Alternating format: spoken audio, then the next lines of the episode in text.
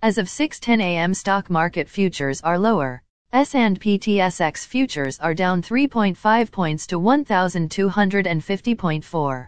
S&P 500 futures are down 17.5 points to 4,072.5. NASDAQ are down 43.5 points to 12,108.5. VIX futures are up 0.17 points to 19.7. Asia and Europe. The Nikkei 225 in Japan was up 19.77 points to 27,346.88. The China CSI 300 was up 39.08 points to 4,195.93. The DAX in Germany is down 2.32 points to 15,124.45. The CAC 40 in France is down 7.03 points to 7,075.23. The FTSE 100 in London is up 7.56 points to 7,779. Commodity markets.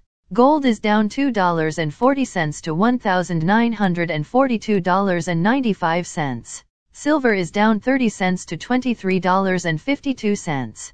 Crude oil is up 1 cent to $78.88. Copper is down 5 cents to $4.17. Natural gas is up 2 cents to $2.70. March corn is called to open lower at $6.76. March soybeans is called to open lower at $15.33. March wheat is called to open lower at $7.57.